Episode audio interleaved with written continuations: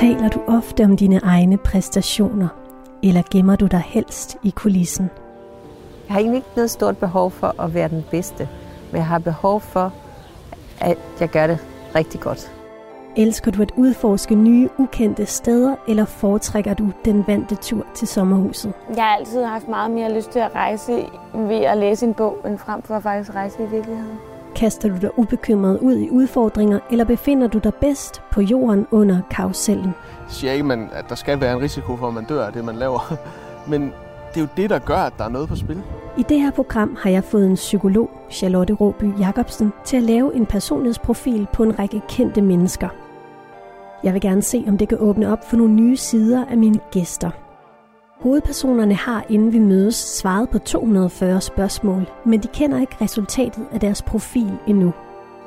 Om lidt folder jeg og den udvalgte hovedperson to blomstrede drømmesenge ud et sted, som min gæst har valgt. Det er et øh, charmerende sted, du har valgt, vi skulle ligge. ja, det var, det var mere charmerende, da jeg gik her. Nu er de jo ved at åbenbart at rive en masse af det ned igen. Hovedpersonen i det her program har arbejdet som besat i mange år. Han har så at sige været sit arbejde, men nu vil han noget nyt. Mit mål er nu at være til stede og give mig god tid. Mit navn er Katrine Hedegaard. Du lytter til Radio 4 og portrætprogrammet Drømmesengen. Så kan jeg se, at drømmesengen, det er sådan en, en klassisk type her. Du ved lige, hvordan man skal gøre. Ja, det er... Hmm. Så.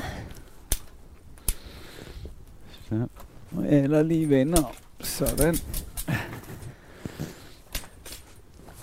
Der. Så skal den så lige op og ned igen. det er virkelig en videnskab. Ja, jeg har taget på dem. Ja, det har du sgu. Det må jeg give dig. hånd. Jamen, så kan du bare øh, tage plads. Og så lander du lige ved minibaren. Gud ja. Seersøl. Det er, så kan det ikke blive mere Aarhus local. det er det. Jeg vidste ikke helt lige, hvad du var til. Ja, men det er... Jeg tror, jeg starter med en vand. Okay. Så. Og hvad så? Vil du have noget tæppe ja, og noget? det vil jeg gerne. Så simpelthen også lammeskin. Ja. Det er... den er noget ulet, den der. men noget, man lægger i sin barnevogn. Ja, sådan en har du jo nu. Ja, det har jeg.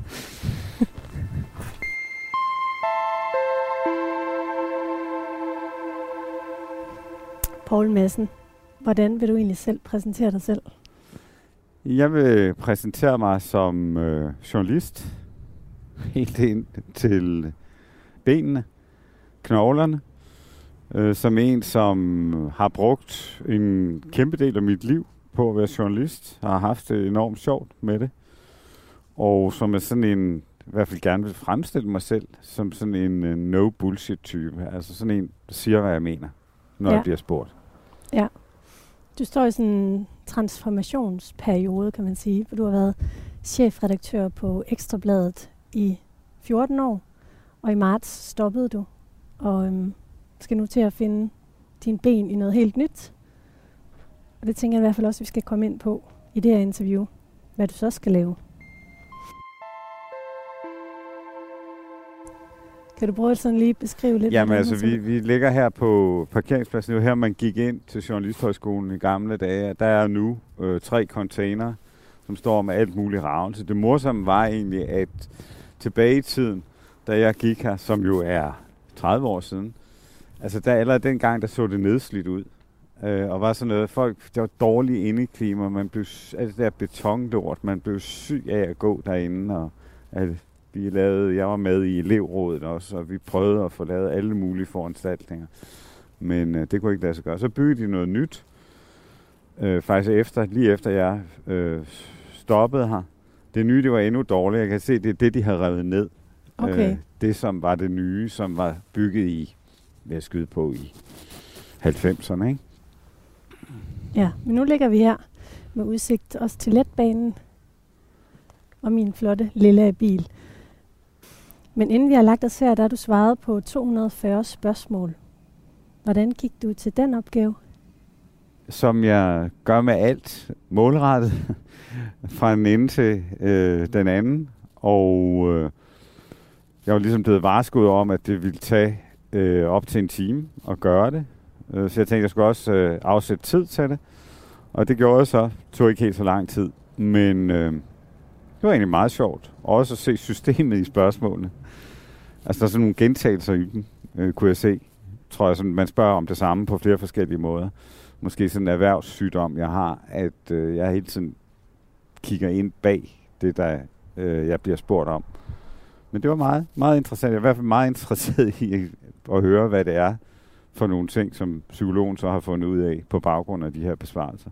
Ja, fordi hun har Charlotte Råby Jacobsen, som er psykologen bag det her. Hun har lavet sådan fem hypoteser til mig, som øh, alle sammen dykker ned i sådan fem personlighedstræk. Og det er dem, vi skal gennemgå nu. Kan du, kan du egentlig huske nogle af de spørgsmål, du blev stillet?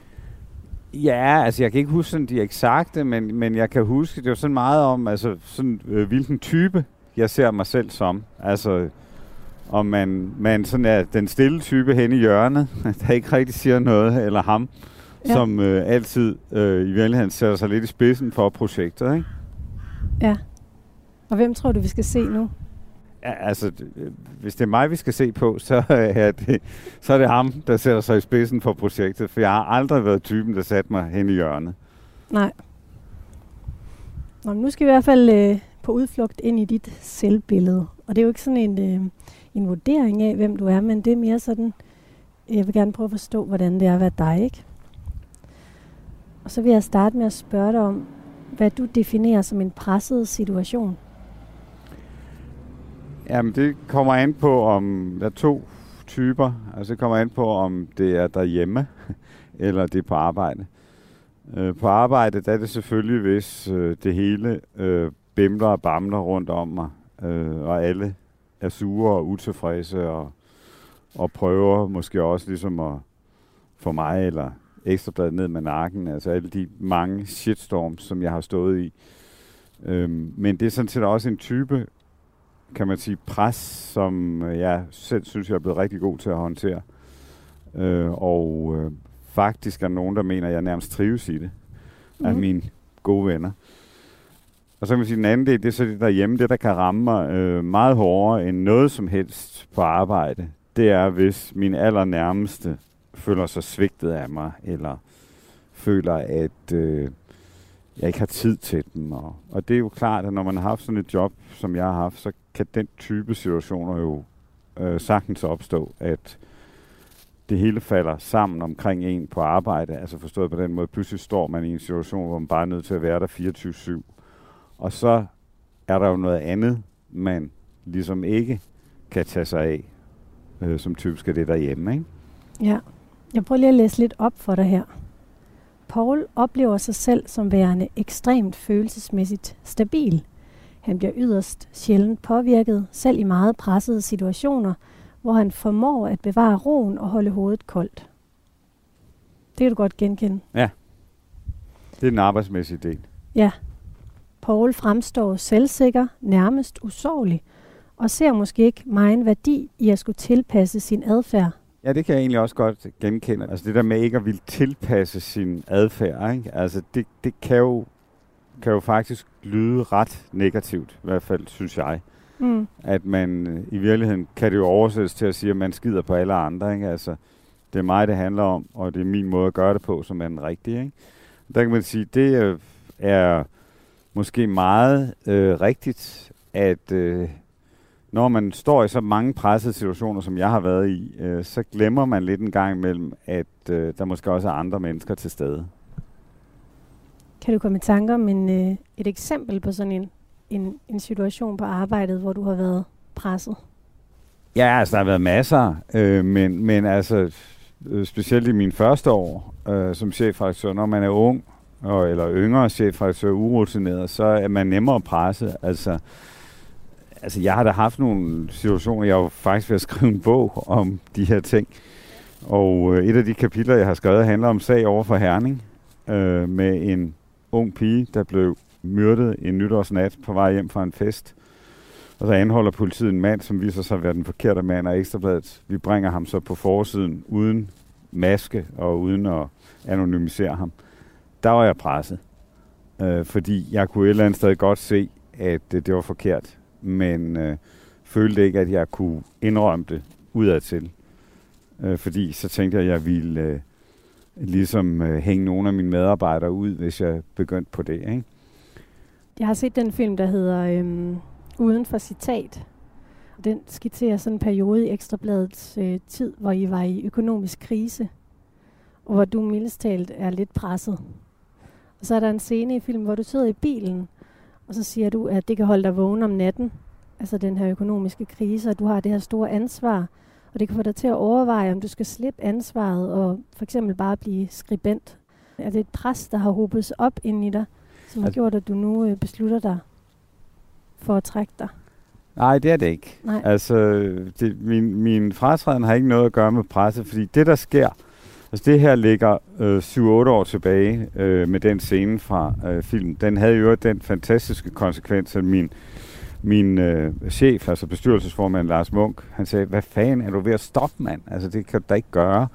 Du må ikke stoppe øh, nu. Altså, han blev helt chokeret, da han så det. Men der var jeg presset, fordi jeg var presset af medarbejderne internt øh, på Ekstrabladet, som ikke ønskede en forandring, øh, Øh, hvilket den der film jo ekstremt godt beskriver også. Altså den nødvendige forandring. Det jeg jo indså var, at øh, vi kunne ikke køre videre øh, og satse alene på papiravisen. Vi var nødt til at transformere os selv til digitalt medie. Så der var jeg presset. Jeg var presset af det interne. Jeg var presset af en bestyrelse, som ville øh, have, at vi skulle have samme indtjening, som vi altid havde haft, selvom avisalget gik dramatisk ned. Og så var jeg presset af en offentlighed, som ikke synes at Ekstrabladet mere rigtig var så gode, som vi skulle være. Mm. Så der var jeg presset. Men, men det, der jo skete, som var den lykkelige ting i det der, og som jo gør også, at man tror i virkeligheden, at det var turning point for mig i forhold til at modstå pres. Fordi da jeg først ligesom kan se mig igennem den der mega-krise, så kan jeg nærmest gå på vandet. Og så kan jeg overleve øh, hvad som helst. Jeg får medarbejderne, får ligesom dem med på, at der skal en forandring til. Det var pissehårdt, to-fem år. Mm. Øh, og stjæler også noget af min nattesøvn. Øh, jeg får transformeret Ekstrabladet til den her digitale virksomhed, og får t- vi får tid til at begynde igen og genopfinde os selv som, som dem, som tør, var andre tiger. Så, så derefter var det fra den urutinerede chef til den pressede chef til den meget rutinerede chef, som kan modstå enormt meget pres. Ja. Jeg tager lige den her igen. Paul fremstår selvsikker, nærmest usårlig, og ser måske ikke meget værdi i at skulle tilpasse sin adfærd. At være en, der kan klare alt, kan gøre det svært at mærke egne grænser og se potentielle risici, som kan føre til uforudsete konsekvenser. Han kan til tider agere impulsivt. Ja, det er, altså jeg er berømt for, og berygtet, berømt, det er sådan lidt, hvilke øjne, der ser på det, for at øh, være, øh, altså tage hurtige beslutninger, Ja. øh, hvor nogen nok ville tænke, at øh, det var måske meget godt, hvis man lige havde overvejet øh, dem lidt mere. Omvendt vil jeg sige, at når man sidder i et job, som det jeg har siddet i på Ekstrabladet, så skal man have et mod til at træffe nogle voldsomme beslutninger meget hurtigt. Altså når man er øverste chef, så sidder man helt alene til sidst med de der beslutninger. Øh, og, og der skal du bare kunne gøre det. Øh, og hvis du ikke kan det, hvis du bliver selv også et op af det, eller hvis du lytter for meget til de forbehold, som øh, nogen kommer med, så kan du ikke så kan du ikke sidde der. Du kan ikke agere i det. Og der tror jeg, man kan nå til et punkt, som man skal være bevidst om. Det blev jeg i hvert fald, at øh, man også kan komme til at virke egenråd. Og øh, der skal man have nogle gode mennesker omkring sig, som kan sige til en, at nu må du eddermame lytte lidt. Jeg vil påstå, at jeg er blevet bedre til det med årene, men jeg vil ikke sige, at jeg er god til det. Men jeg er blevet bedre.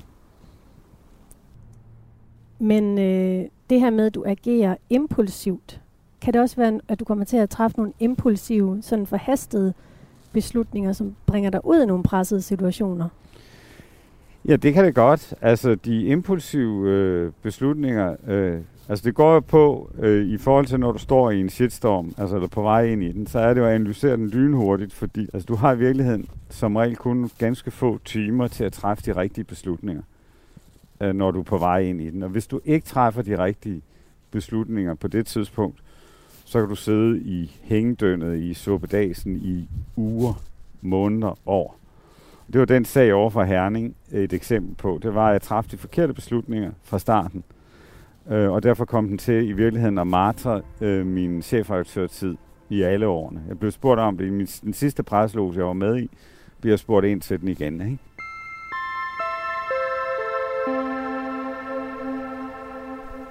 Nå, men Poul, øhm, kunne du ikke tænke dig noget over fra øh, Jo, fra det kunne, jeg. tror faktisk, jeg vil tage en øl. Ja, gør det. Ja, det tænkte jeg, at det også, øh, hvis man ligesom skal leve op til sit image som Ekstrabladets øh, chefredaktør, så skal man jo, så kan jeg jo også øh, åbne den på ægte håndværkervis. Perfekt. Hvad skal du have? Jeg tager også en. Ja, godt. Vil se, om jeg kan åbne med en vandflaske her.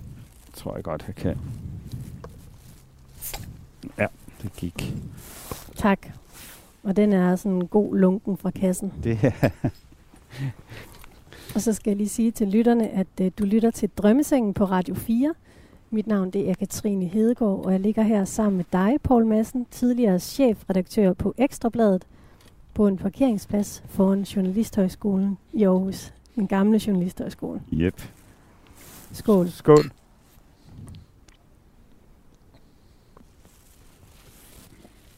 Vi er nu nået til det punkt, der hedder ekstroversion. Hold da op. Og det handler om den mængde energi, vi retter udad. Mm, hvordan har du det med, at det ikke længere er dig, der bestemmer på Ekstrabladet? Det har jeg det faktisk top godt med. Altså, jeg var selvfølgelig bekymret for, hvordan jeg ville have det, når beslutningen først var truffet. Det var enormt svært at træffe beslutningen, fordi jeg var skide glad for at være på Ekstrabladet. Det gik godt. Men et eller andet sted kunne jeg også mærke, og det har jeg kunne mærke i, i måske i virkeligheden i flere år, at øh, jeg skulle noget andet. Altså jeg var nødt til at udfordre mig selv øh, på en anden måde, end jeg gjorde ved at fortsætte det job, jeg havde på Ekstrabladet. Men da jeg så først kom ud, så har jeg altså virkelig for hver uge, der er gået, der er kun gået fire uger, siden jeg stoppede. Ja, For hver uge, der er gået, er jeg blevet mere og mere tilfreds med, at jeg havde mod til at tage beslutningen og forlade Ekstrabladet. var det sådan en, øh, en beslutning, der tog lang tid at tage? Ja, både og, ikke? Fordi det har jo været en beslutning. Altså, jeg har, jeg har to store øh, børn, øh, som er øh, 29 og 31. Og jeg spurgte selvfølgelig dem, da jeg havde truffet beslutningen, om de havde kunne mærke på mig øh, de seneste år, at jeg i virkeligheden godt ville noget andet. Så sagde de, prøv at vi er overhovedet ikke overrasket over, at øh, du stopper. Det har du nu snakket om i flere år, at øh, du ville. Ja, Men jeg gjorde det jo ikke.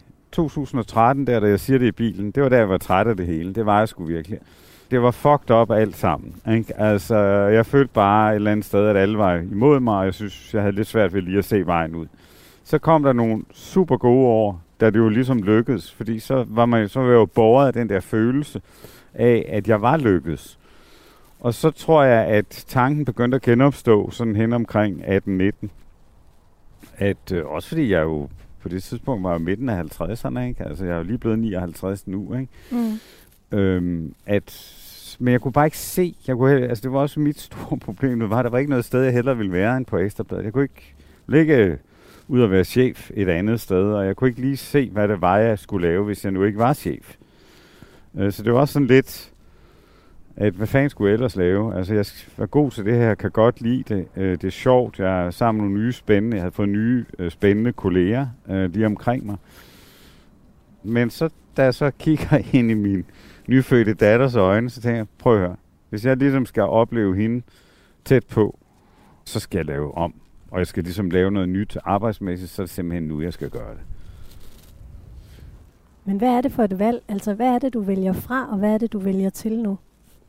Det, jeg vælger fra, er det der liv, hvor, hvor du aldrig ved, om du skal være på arbejde uafbrudt, fordi der opstår en sag, en situation, som kræver din tilstedeværelse, til et liv, hvor jeg er i stand til at planlægge øh, meget mere, øh, og hvor jeg kan tage en masse øh, ting meget mere roligt, end jeg kunne tidligere. Altså, jeg har tid pludselig. Altså, jeg har tid til øh, at vågne om morgenen, stille og roligt. Jeg har fået sådan et meget fantastisk barn, som sover om natten. Skønt. Helt vildt. Og så om morgenen kan jeg vågne sammen med hende, Og øh, vi kan sidde, hun er ikke er otte uger nu, øh, sidde og kigge ind i hinandens øjne og pludre, øh, og jeg har ikke travlt. Jeg kan vælge, så jeg er ved at skrive en bog, så jeg kan vælge at starte kl. 10. Jeg kan også starte kl. 9, men øh, det bestemmer jeg selv. Det er noget af en kontrast til det andet. Det er det. Det andet, det var ikke sådan... Øh, altså, fordi jeg var, havde prøvet det så længe, så var det ikke sådan, at Ekstrabladet var sådan 80 timer om ugen, men, men det var et liv, hvor de kunne ringe nu, øh, og så havde jeg været nødt til at tage til København, og så ville jeg være på arbejde øh, seks dage. Det kunne også være, at der ikke skete noget, sådan at jeg stille og roligt kunne komme tilbage på mandag på arbejde. Men du vidste, der er den der uforudsigelighed, det kunne jeg også mærke på min, min kone, at øh, det gik også ind på, at, at man aldrig ligesom kunne planlægge rigtig noget med mig. Altså, dagen efter vores bryllupsdag, da vi blev gift for to år siden, bliver jeg ringet op med en sag, som jeg er nødt til at bruge en masse timer på Ja. at forholde mig til. Og det var sådan ligesom mit liv. Jeg kunne godt selv leve med det, fordi sådan havde det jo altid været. Men jeg kunne også godt mærke, at øh, fordi jeg ligesom blev konfronteret med, om det nu var den rigtige måde at gøre det på, om man ikke godt kunne leve sit liv på en anden måde. Du siger det der med, at du kunne blive ringet op, og så skulle du afsted. Kan du prøve at fortælle lidt mere om, hvad det var for en kultur, der var på Ekstrabladet, da du var der? Og hvad det krævede af dig som chefredaktør at være sådan et sted? Det er sådan en tør var andre tiger kultur. Altså det betyder virkelig noget for journalisterne på Ekstrabladet, at vi er dem, som laver de historier, som de andre måske ikke vil lave. Som borer ned, og som har øh, hjertet på det rigtige sted, og ligesom hjælper nogle mennesker, som ikke kan få hjælp fra andre. Det den måde at lave journalistik på, det der med at være så kontroversiel, altid kræver enormt mange overvejelser om, hvad du gør, og hvorfor du gør det. Øh, også advokater involveret i en masse historier på forhånd. Og så er det først og fremmest, at du står op for dine medarbejdere og din historie bagefter. Og det var meget det, der var min rolle. Det var jo ude i offentligheden øh, at forsvare og forklare, øh, hvad det var, vi havde gjort på Ekstrabladet, og hvorfor vi havde gjort det. Og når måden, vi måske havde gjort ting på, var meget kontroversiel, så kunne det jo stå på i uendelig lang tid. Altså, Ja. Jeg har lidt lyst til at tage fat i den der sag med øhm, de der sømænd, Søren og Eddie, som blev øhm, kidnappet af nogle somaliske pirater. Og så gik I på Ekstrabladet ind i sådan en stor kampagne for at få dem fri. Og de blev så løsladt, men efterfølgende blev I klandret for, at I ligesom var med til at forhale deres situation og gøre, at de egentlig var holdt som gister i længere tid, end de ellers ville være blevet. Hvordan påvirkede den sag dig? Jamen, den påvirker mig meget. Altså, det var den, øh, tror jeg, den hårdeste sag i min tid på Ekstrabladet. Fordi man skal jo ligesom forstå, at øh, vi gik ind i det, da de havde været gisler i 536 dage. Altså næsten to år. Og det, det gjorde, at øh, vi følte jo virkelig, at vi gjorde dem en tjeneste. Ja. De journalister, som var på sagen, brændte virkelig for det her og øh, lavede en masse rigtig gode historier. Vi skrev om dem hver eneste dag. Det var, beslutningen var, at vi ville skrive om hver eneste dag, indtil de kom hjem. Ja. Der gik mere end 300 dage, inden de kom hjem. Altså, de sad i fangenskab helt urimelig lang tid. 800 og nogle dage, ikke? Ja. Og vi var øh, medvirket faktisk meget til, at de overhovedet kom fri til sidst, fordi vi hyrede en, en somalisk tolk, som ligesom var den, der øh, hjalp med at få dem ned til den strand, hvor øh, militæret så kunne samle dem op. Så vi, vi følte jo virkelig, at vi havde i modsætning til myndighederne, rederiet, til dels også fagforeningerne, at fandme havde gjort noget. Og så bliver vi bare, da de kommer hjem, så er alle de der venner så hele deres vrede mod os. Det er ligesom en æbe, der, der bliver bevæget rundt i systemet, og så bliver den bare placeret hos os. Og så bliver alle enige om, at det er os, der er skurken. Og det var hårdt. Mest for journalisterne, men selvfølgelig også for mig. Og vi synes, vi synes først og fremmest, det var uretfærdigt. Men blev du ikke også i tvivl om, om det, I havde gjort rent faktisk, havde gjort, at de havde siddet i længere tid, end de ellers ville? Faktisk ikke. Nej. Det, det er en af en brist, jeg har ikke? et eller andet sted. Jamen, det, altså, jeg, jeg blev spurgt om mange gange, øh, vil du gøre det igen? Og så vil jeg bare sige, ja, det vil jeg. Ja. Øh, for jeg mener, det er jo det rigtige at gøre. Øh, jeg mener, at der var ikke nogen rederiet havde bare efterladt dem, ville ikke betale. Man kunne have fået dem ud meget tidligt, hvis man havde betalt. Alle vidste, at det eneste, de her pirater var ude efter, det var penge. Altså, det var ikke ligesom nede i, Syrien, hvor man ikke vidste med al-Qaida, om de ville hugge hovedet af dem, eller et eller andet andet. Altså, her var det penge. Så det handlede sådan set bare om at få skaffet nogle penge. 40 øh, millioner endte det med, ikke? Ja, og få dem hjem. Ja. Og vi lavede blandt andet historier om, at ejerne af det rederi, de uh, Shipcraft, som de sejlede for, han havde råd til at købe en dødsejendom op i, i Sverige for 50 millioner, men han havde åbenbart ikke lyst til at, at bruge penge på at få sine søfolk hjem. Ikke? Så det var sådan en, øh, en mærkelig sag, hvor man øh, ender med i virkeligheden at blive skurken øh, i en sag, hvor man selv føler, at man var det modsatte.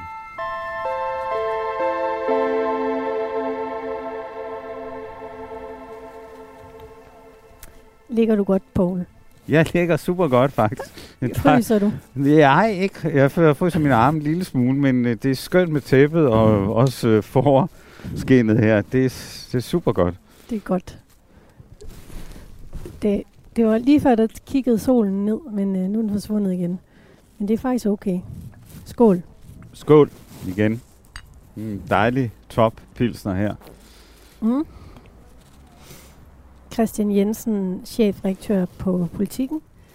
Han har sagt om dig, som konkurrent er han barsk og brysk, som kollega er han varm og velmenende.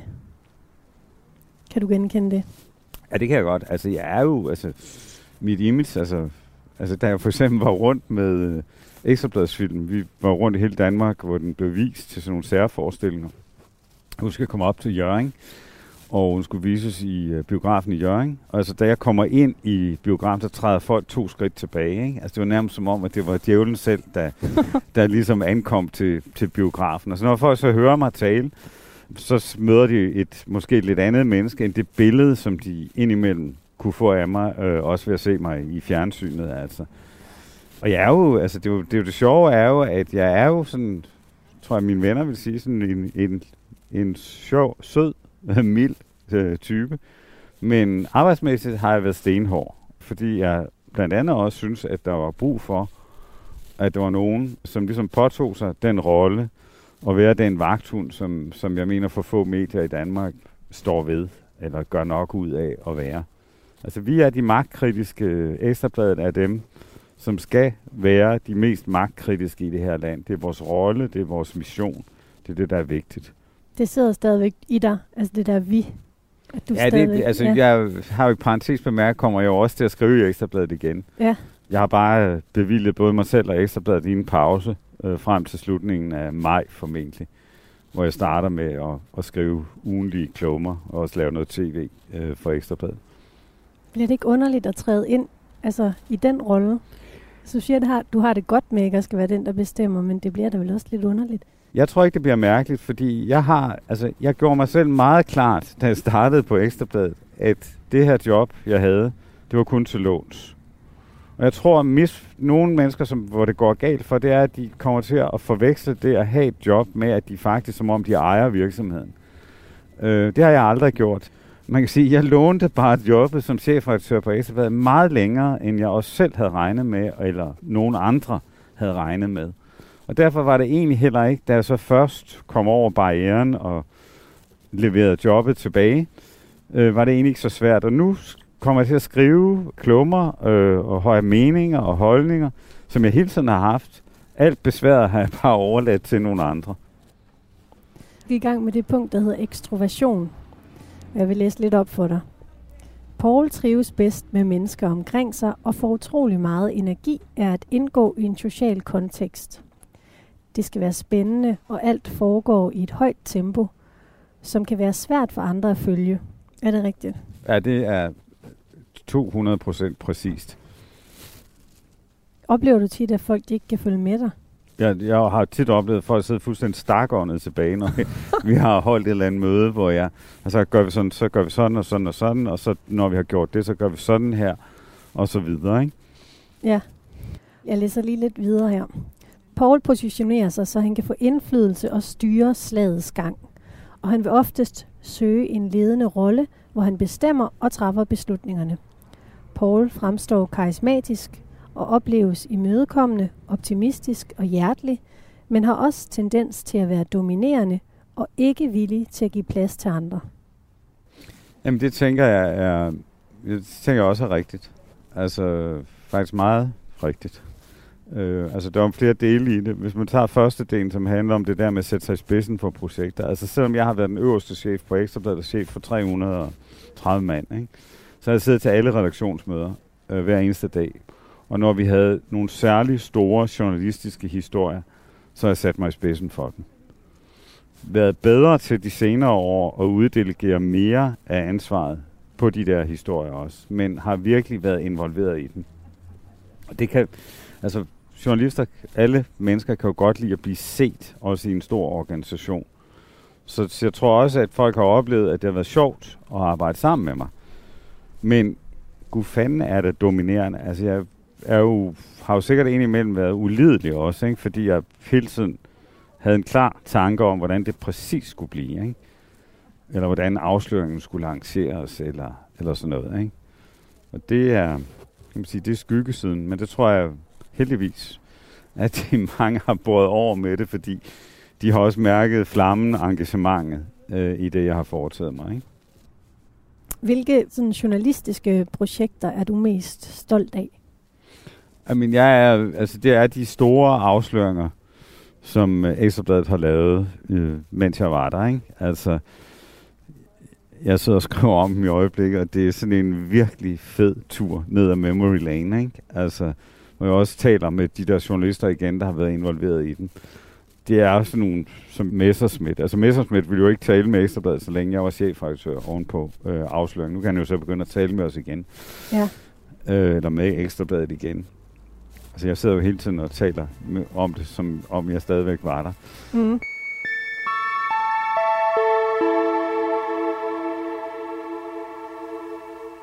Vi er nået til det punkt, der hedder åbenhed. Det her med øh, dit blik for retfærdighed.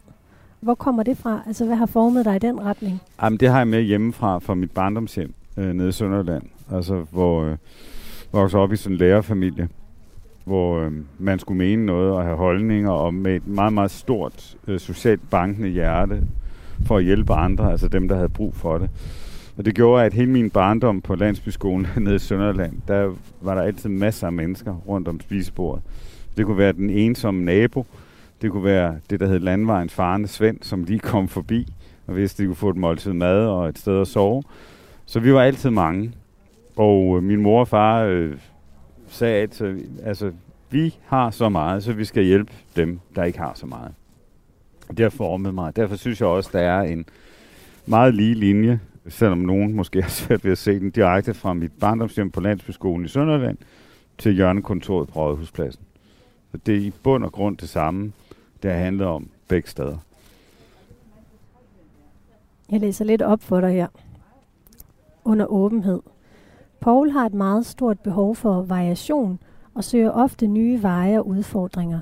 Han er udogmatisk og i høj grad nysgerrig på og åben over for andre mennesker og anderledes værdier.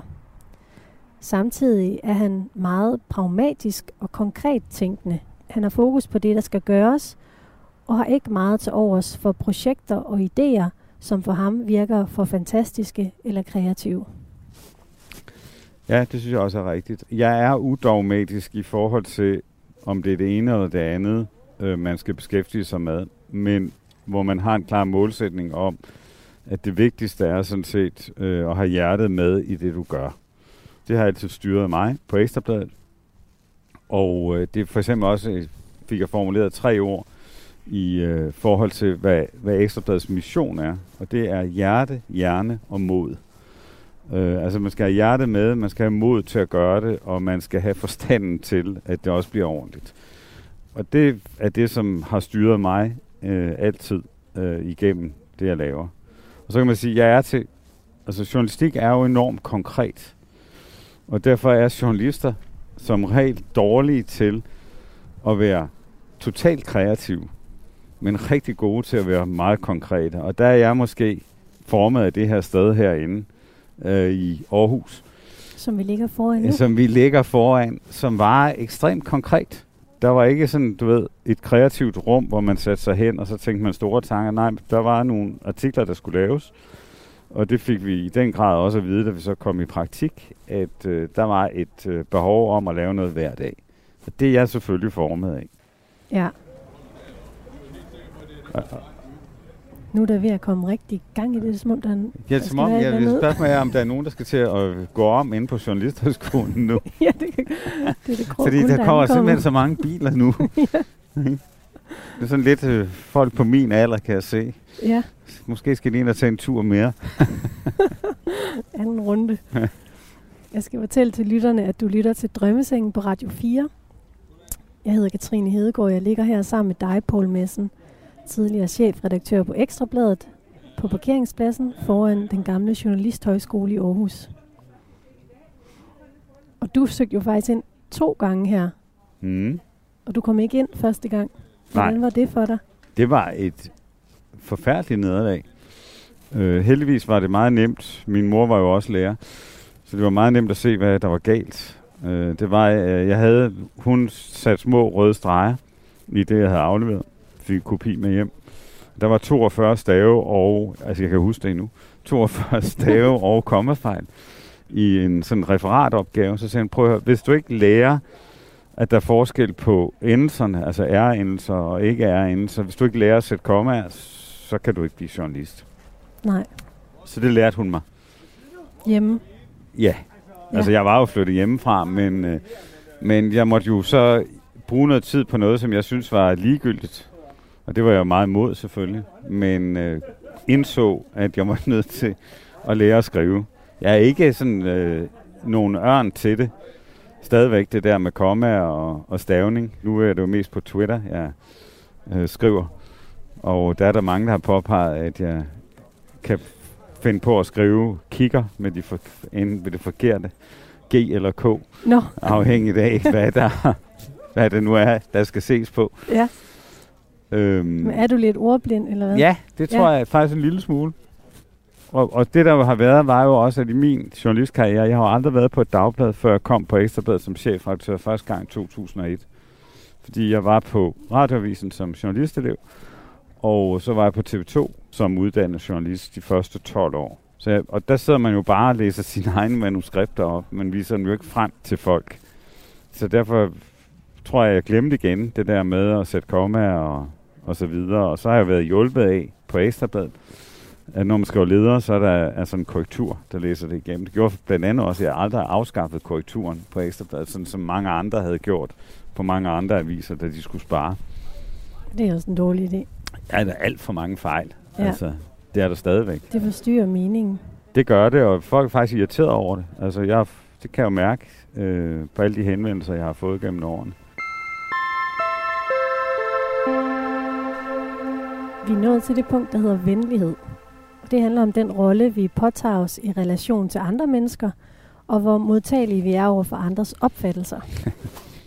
Hvorfor griner du af Jo, det? fordi øh, det der med andres opfattelser, det glæder jeg mig til at høre.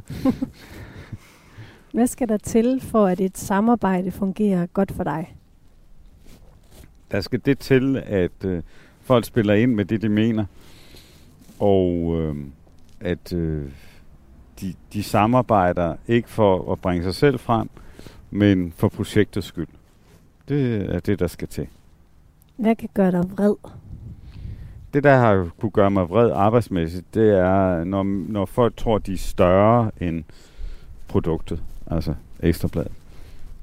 Hvis man tror, altså lidt ligesom vi talte om det her med øh, at have et chefredaktørjob til låns, altså forstå, at øh, vi er her ikke for vores egen skyld.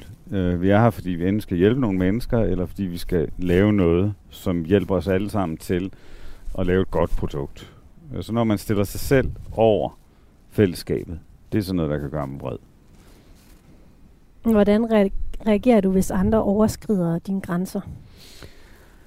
Øhm, vredt. Godt skæld folk ud. Altså er det sådan højlydt. Ja, det er det. Altså, det er ikke sådan noget med at slå eller et eller andet i den stil. Men, men jeg, kan, jeg er typen, som, som i hvert fald efter et stykke tid som chef gjorde mig selv klart, at jeg er nødt til at sige øh, tingene, som jeg ser den. Meget præcist. Også som det er ubehageligt. Øh, for ingen, ingen har gavn af, at øh, chefen ligesom holder igen og alt muligt. Så kan man samle folk op bagefter. Men man skal, hvis der er noget, der virkelig er forkert, så skal det siges, fordi det kommer til at gå ud over fællesskabet, hvis man ikke gør det. Kan du komme i tanke om et eksempel på det? Ja, masser. Men det er sådan nogle øh, personalemæssige ting. Øhm, altså de eksempler, som har været, det var, hvis en person stiller sig selv op og gjorde ting for sin egen skyld, mere end det var for kollegernes skyld eller for produktets skyld. Så har jeg reageret. Hvordan har du det med konkurrence? Jeg er et totalt konkurrencemenneske. Altså, jeg har, altså min kone griner af mig tit, ikke? fordi øh, jeg er begyndt at spille øh, turneringstennis nu her i en alder af 58 sidste sommer. Ikke? Jeg tabte den første kamp, det kan stadigvæk gå mig på. Jeg vandt alle andre kampe, men det kan gå mig på, at jeg tabte den kamp. Det sidder stadig i dig. Det, altså, jeg kan vende tilbage til det stadigvæk.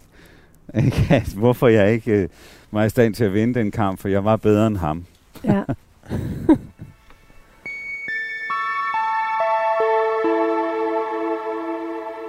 Ligger du fortsat godt? Jeg ligger stadig fint, og øh, det er også skønt med en øl. Det er faktisk rigtig øh, hyggeligt at få en øl her Ja. på. Og alle de der mennesker, der er kommet forbi, også kigget på os, som om, fanden er I for nogle mærkelige typer, der ligger her med tæpper på, på Ja. parkeringspladsen. På to drømmesenge. Ja. Vi er nået til det punkt, der hedder samvittighedsfuldhed. Og det er det sidste punkt, og det handler om, hvor stærk vores beslutsomhed er, og hvor stort vores drive er i forhold til at nå vores mål. Hvad er det, du kæmper for? Jamen, jeg, altså, jeg kæmper for retfærdighed, og øh, det kan lyde sådan lidt højdragende øh, at sige, men, men indimellem, så synes jeg, det er meget godt at sige, at jeg kæmper, øh, altså, jeg kæmper for noget, som er stort. Så kæmper jeg for øh, de mennesker, øh, som ingen, som ikke bliver hørt, men som bør høres, at de også får en stemme. Det er sådan de to vigtigste ting. Er du stedig? Ja, ekstremt meget. altså, det, altså jeg, har, jeg prøver øh, virkelig at tøjle det, øh, fordi jeg godt ved det. Øh, Jeg er ikke helt lige så stadig i dag, som jeg var for 20 eller 30 år siden. Jeg var stadig allerede som barn. Altså, Med hvad? jamen, altså, en lille ting. Altså, alle, jeg er den yngste i en meget stor børneflok. Jeg har fem store søsken. De var blevet tvunget til at gå til dans alle sammen som børn. Og jeg satte mig simpelthen så hårdt imod, at mine forældre gav op. Det gad du ikke. Det gad jeg ikke. Hvorfor? Altså, jamen, jeg ville hellere spille fodbold. Jeg synes, det var spild af tid, og hvorfor skulle man indordne sig, og alle de der ting. Jeg læser op for dig her under samvittighedsfuldhed. Paul føler sig kompetent og i besiddelse af de kompetencer, der skal til for at håndtere de fleste situationer og problemer. Han er ambitiøs og meget drevet af at nå sine mål og lykkes med det, der er vigtigt for ham. Paul giver aldrig op. Han er selvdisciplineret og vedholdende, hvilket gør, at han oftest får succes med det, han sætter sig for. Men det kan også få konsekvenser for andre aspekter af livet. Hans beslutsomhed kan til tider blive til en stedighed, der kan føre til en kamp for kampens skyld. Ja, altså, øhm, nu kan jeg jo mærke, at altså, hele første delen er jo sådan noget positivt noget, ikke? Det har det været de fleste af Og dem, så kommer det. så kommer det lige til sidst, ikke? Den sidste bemærkning, ikke? øh, og, og det er jo den, som er den svære at håndtere det der med, at øh, hvornår er det, man ligesom skal sige stop, inden det bare bliver en kamp for kampens skyld, ikke? Øhm, og der er selvfølgelig situationer i øh, de mange år, jeg har været der, øh, hvor det blev i virkeligheden bare en kamp for at vinde. Øhm, altså det ligger også et eller andet sted i mit DNA, tror jeg Mm. øh, at vinde for enhver pris. Ikke? Det, heldigvis tror jeg, at øh, jeg er blevet bedre til at håndtere det og tøjle det. Jeg kan huske, da jeg blev 50, sagde en af mine gode venner, som blev interviewet omkring det, jeg blev 50, at øh, jeg går ar- argumentere for hvad som helst. Altså, var sådan i stand til at ligegyldigt hvilken sag og gå ud og argumentere for den. Ikke? Og der tror jeg, jeg blev klogere med årene, trods alt, at sige, at der er ting, øh, som man ikke behøver at argumentere for og at alle måske har det bedre af, ved, at øh, man lader være. Ikke mindst en selv. Og der står her med, at det kan få konsekvenser for andre aspekter af livet. Altså det her med, at du er så vedholdende og selvdisciplineret. Ja, altså det har jo, altså jeg er gift for fjerde gang nu, og øh, kombinationen af et meget, meget krævende job øh, og en øh, stor øh, vedholdenhed i forhold til jobbet, har selvfølgelig også haft nogle øh, private øh, konsekvenser. Øh, ikke nødvendigvis, at det er derfor, jeg er blevet skilt, men øh, jeg tror, at den dag, hvor jeg ligesom sætter mig til at kigge lidt på det, så vil jeg nok finde ud af, at øh, der har været perioder øh, i min tid, øh, på Ekstrabladet specielt, hvor jeg har arbejdet har fyldt for meget. Ikke? Altså, hvor den der stedighed, vedholdenhed for at vinde arbejdsmæssigt har haft nogle konsekvenser øh, privat. Jeg hørte også et interview med dig, hvor du fortæller, at du sådan helt flygtede fra din familie på et tidspunkt, og så begyndte at cykle, og sådan tog helt væk. Blev sådan begyndt at leve lidt parallelt Ja, med din familie. men det var sådan et, det var sådan et tegn på, altså det, det ligesom skete, ikke? det var sådan et tegn på dels en, en flugt, men også en manglende evne til ligesom at sige, at øh, det parforhold, man var i, nok ikke var godt nok. Altså, at man skulle i stedet for ligesom at cykle langt væk, skulle man måske sætte sig ned og tale med sin kone om, hvad, hvad er det her egentlig blevet til? Er det blevet godt nok for nogen af os?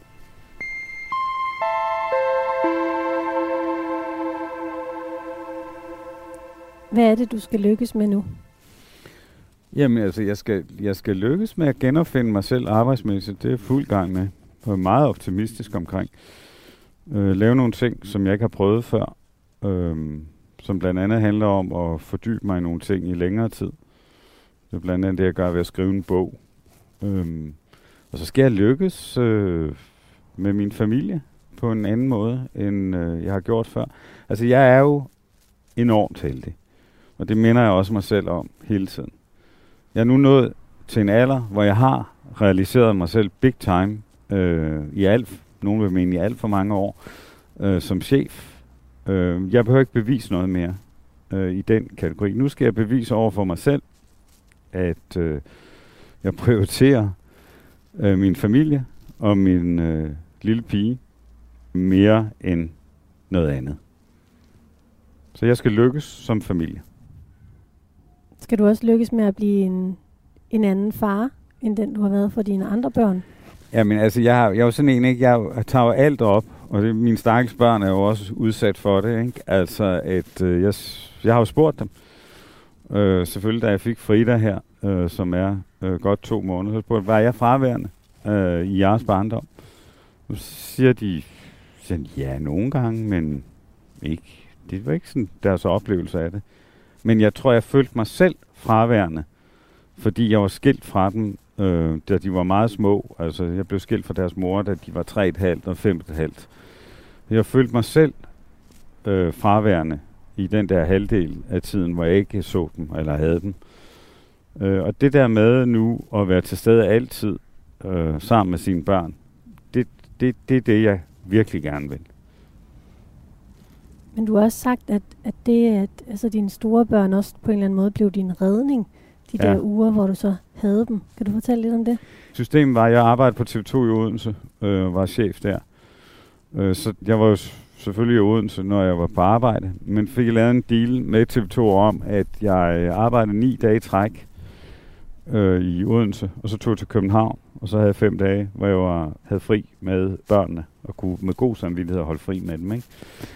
Og hvis jeg ikke havde haft nogle børn, så havde jeg arbejdet uafbrudt, for jeg var vild med mit arbejde. Det var jeg allerede på TV2, og det var jeg også på Ekstrabladet. Og hvis jeg ikke havde haft en anden forpligtelse i mit liv, det her med, at jeg havde nogle børn, som jeg skulle noget med, øh, så tror jeg, jeg var druknet i, i arbejde. Hvordan, hvornår tænker du, at du lykkedes med, med den her familie, du har skabt nu? Altså, hvad er succeskriteriet, som jeg altid siger på Ekstrabladet? øh, jamen, altså det, det, altså, det kan man aldrig, altså det ved man først lang tid efter, for alvor. Øh, men, men det er jo at sætte sig nogle mål øh, om, hvad man gør, og så rent faktisk gøre den. Men Det vil sige, at øh, mit mål er nu at være til stede og give mig god tid. Det er sådan de første mål, jeg har sat i forhold til min, min datter. Øhm, og øhm, det skal jeg lykkes med nu. Så er der en masse konkret ting, fordi jeg er jo meget konkret anlagt. Ikke? Altså, vi ligger på en parkeringsplads. Ja, det er det, ikke? Ja, øhm, så, så det handler selvfølgelig om øh, nogen, at være den. Altså, jeg skal på forældreoverlov til efteråret. Øhm, og det tager tre måneder. Det er at, blive ved med at sige til mig selv til efteråret, at du skal på forældreoverlov i tre måneder. Selvom der kommer alle mulige spændende tilbud om alt muligt andet. Så er det, du skal. Og hvorfor skal jeg så det? Jo, det skal jeg, fordi at jeg tror, at investeringen i tiden med hende er den bedste investering, jeg kan gøre for mig selv. Øh, og forhåbentlig også for hende lige nu. Hvorfor tænker du det? Jo, fordi at det er noget andet. Det er noget, som jeg... Jeg har ikke, jeg har ikke nogensinde drejet mine prioriteringer i mit liv derhen. Og derfor er det virkelig også en udfordring, og derfor kan jeg ligesom dække det ind under, at det her er en kæmpe udfordring for mig, fordi det bliver svært at øh, lægge alt det der arbejde til siden. Men jeg er sikker på, at jeg bliver et gladere menneske af at gøre det. Paul, vi er faktisk, jeg synes, det er et rigtig fint sted at slutte, fordi vi faktisk nået igennem Ja, det, vi skulle. skønt. Hvordan har det været? Øh, har du kunnet genkende dig selv i de her hypoteser? Ja, det synes jeg enormt meget, at jeg har. Jeg synes, der har været 95 procent, som jeg ser mig selv. Ja. Øh, og det synes jeg faktisk er ret fedt. Nu ved jeg også, det er jo på baggrund af de svar, jeg har givet, men mm. altså... Jamen, det synes jeg har været, synes, det har været meget sjovt. Det er, også, det er altid sjovt, at nogen udefra ligesom tolker på den, man er. Tror du egentlig, at hvis vi mødtes om 10 år, tror du så, der vil være sket en transformation, fordi du har givet dig selv den her udfordring med at være til stede i din familie? Tror du så, det ville være et andet selvbillede, vi fik? Nej det, tr- nej, det tror jeg faktisk ikke. Jeg tror, øh, hvis du havde mødt mig for 10 år siden, så tror jeg sådan set, at selvbilledet havde været det samme. Og jeg tror også, at hvis du møder mig om 10 år, øh, at selvbilledet vil være det samme. Udfordringerne vil være andre. Og det er der forskelligheden ligger, men, men det er stadigvæk defineret øh, for mig som udfordringer. Øhm, og det er også sådan, jeg ser hele det, jeg gør nu, som sådan en, en stor udfordring. Hvordan skulle du gå til det med overskrifter? Hvordan skulle overskriften på det sted, du er i livet, se ud nu? Jamen, så er det manden med det gode liv. Altså, det er det virkelig. Og øh, på Ekstrabladet laver man sådan nogle forrider også, ikke? Det skal være et, et, et modigt valg. Kolon, manden med det gode liv. Det vil jeg godt sælge. Nej, det vil ikke sælge en skid. altså til ved min afsked, der lavede de sådan et, et billede af mig. Jeg blandede mig selvfølgelig ud øh, udenom. Ikke? De lavede sådan et billede af mig, af mig med ryggen til, og sådan en eller anden blød ting som rubrik, hvor jeg, jeg brok, kunne ikke lade være med at brokke mig selv på aftenen, da jeg så den på forsiden, hvor jeg sagde, "Ah, helt ærligt mand, altså det er sgu da ikke nogen, der gider købe. Altså, Hvad skulle der så stå, hvis folk gad købe det? Altså med, med det her, ja. hvad skulle det så være? Jamen, altså, så skulle du tale andet, hvis jeg nu havde sagt undervejs i det her interview, at øh, jeg kunne, det kunne jeg godt, nogle mennesker har sagt til mig, at du er blevet vanvittig ikke? Mm. over øh, det, du gør. Øh, og så er han blevet vanvittig. Ikke? Altså, ja. Ja. det kunne måske sælge en lille smule mere. Men er du det? Nej, det synes jeg ikke. Jeg synes, jeg er, har fastholdt, eller fastholdt mm. at være modig. Skal vi ikke pakke dem her sammen på? Jo, lad os gøre det. Det gør vi. Det har virkelig været interessant at høre dig fortælle. Det er godt, jeg også er spændende. Godt. Nu være med. Tusind tak, Paul. Selv tak. Så rydder jeg op herfra. Ja, og så får du den her. Ja, Så jeg ikke tager den. ja. Du har lyttet til portrætprogrammet Drømmesengen på Radio 4. Tak til Charlotte Råby Jacobsen, der stod for analysen af Paul Massens personlighedsprofil.